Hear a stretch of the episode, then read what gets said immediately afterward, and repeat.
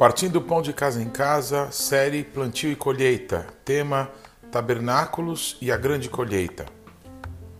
Levítico 23, 40. No primeiro dia tomareis para vós outros frutos de árvores majestosas, ramos de tamareiras, ramos de árvores frondosas e salgueiros de ribeiras. E por sete dias vos alegrareis perante o Senhor, o vosso Deus. Levítico 23, 39. Porém, aos quinze dias do mês sétimo, quando tiverdes recolhido os produtos da terra, celebrareis a festa do Senhor. Êxodo 23, 16. Guardarás a festa da cega, dos primeiros frutos do teu trabalho, que houveres semeado no campo, e a festa da colheita à saída do ano, quando recolheres do campo o fruto do teu trabalho.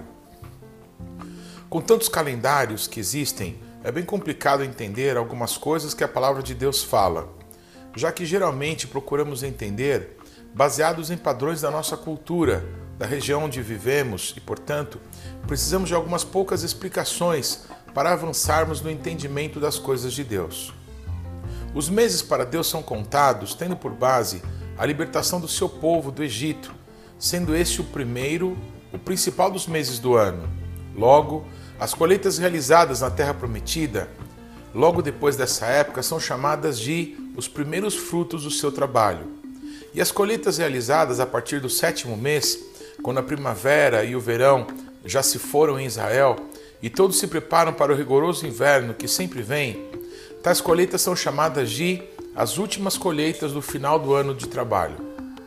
Deus promete as primeiras e as últimas chuvas, para que o seu povo colha no início e no fim do ano. Quando compreendemos que as festas apontam para o ministério de Jesus e percebemos que cada uma delas há um marco maravilhoso de Cristo, por exemplo, Jesus morre na Páscoa, ressuscita no dia das primícias, o Espírito Santo é derramado em Pentecostes, ou seja, em cada uma das festas há sempre uma manifestação do Messias, de Jesus, compreendemos que estamos indo para um desfecho onde o Rei dos Reis governará sobre todas as nações da terra.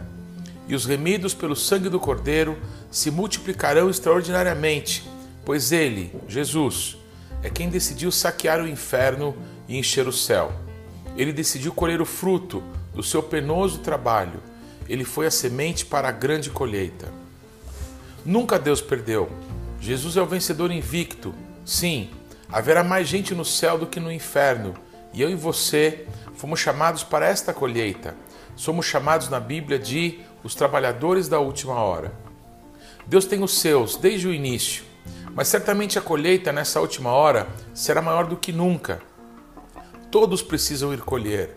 Deus dará as últimas chuvas e a colheita será abundante, e todos vão se ocupar desta hora, daquilo que é precioso para o Senhor a quem chamamos de pai. Provérbios 10, 5. O que ajunta no verão é filho sábio, mas o que dorme na cega é filho que envergonha. Como isso nos afeta? Já celebramos essa festa há tanto tempo, por que agora teríamos que fazer algo concreto com esse entendimento? Deus disse ao profeta Daniel que as palavras da sua profecia ficariam cerradas fechadas, sem compreensão, sem entendimento, até o tempo do fim. Mas haveria um tempo em que os sábios entenderiam. Não, não somos mais inteligentes, preparados, capazes, dotados de talentos do que qualquer outra pessoa, principalmente pensando em todas as gerações que vieram antes que nós. Tais sábios não são segundo a sabedoria desse mundo, mas aqueles que, por causa do propósito de Deus, recebem revelação, compreensão, discernimento para poderem agir segundo a vontade de Deus. Características de uma época de colheita: primeiro, os frutos estão maduros. Se não colhermos os frutos, podem estragar e se perder, mas o dono da lavoura não deixará isso ocorrer. Deus está chamando os trabalhadores da última hora porque há muito trabalho para ser feito e os trabalhadores são ainda poucos para a colheita grandiosa que está diante de nós. Segundo, as melhores técnicas e equipamentos serão empregados nesta colheita. O dono da lavoura é Deus, e ele deu seu filho como semente desta grande colheita. O Pai não aceitará perder sequer um fruto que ele desejou alcançar: unção, capacidade sobrenatural, poder, dons com curas, palavras de conhecimento, discernimento de espíritos, milagres, fé, serão liberados para que a colheita se complete. Que precisamos é ir colher. As chuvas virão, vamos para o campo. A convicção de que o sobrenatural de Deus virá para a obra que Ele tem designado para nós é tão grande que, sabendo que vai chover, vamos lançar mais sementes. Vamos nos preparar, porque, como está escrito, aquele que semeia se encontrará com aquele que colhe. A colheita não se dará nas igrejas. As pessoas que Deus quer alcançar ainda não frequentam igrejas. Elas estão ao nosso redor, nos nossos empregos, nas conduções. São pessoas para quem prestamos serviços ou que prestam serviços para nós. São aqueles com quem estudamos, são vizinhos, são parentes, são amigos. Pessoas que vão entrar numa fase de amadurecimento em breve, pois a hora da colheita está chegando. Talvez alguns vão passar por situações em suas vidas pessoais e através disso vão perceber que precisam de Deus. Esta obra é Deus quem está fazendo. Somos apenas cooperadores. Nós somos aqueles que vão levar uma palavra de amor e ânimo e vamos nos encontrar com a obra que Cristo está fazendo nessas vidas.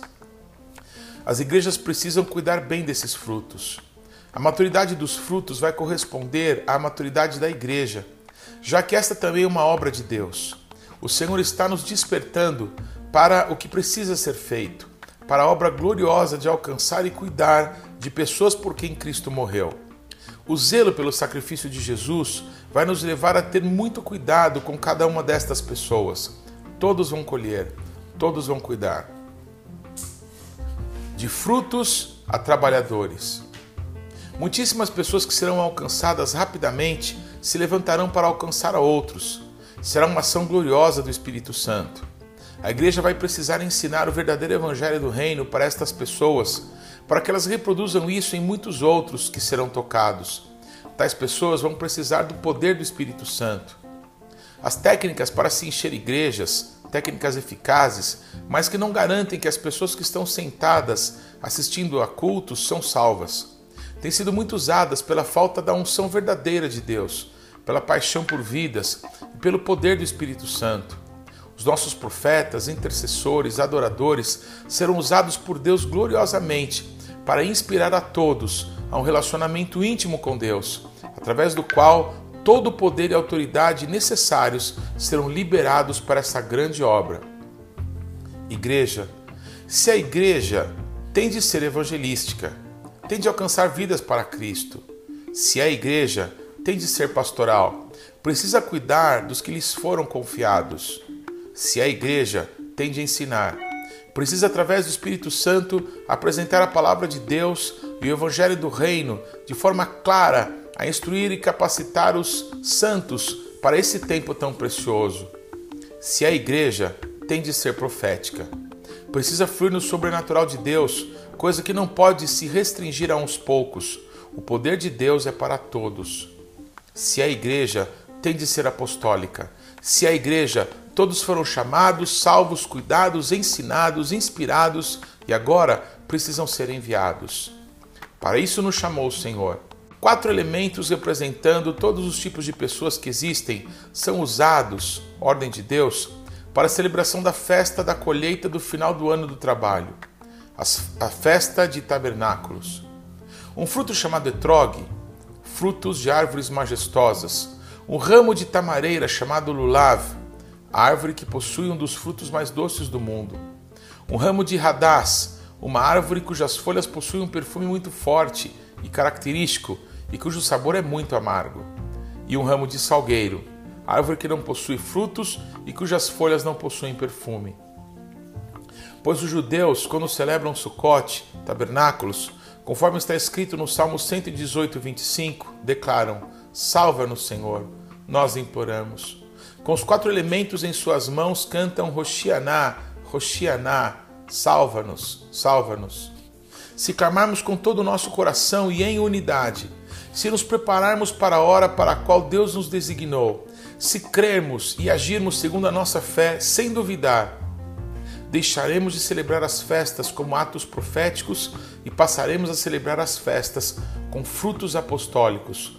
Todos vão colher, todos vão cuidar, todos vão ensinar, todos vão inspirar, todos vão enviar. Vamos juntos. A pão na casa do pão. Deus te abençoe.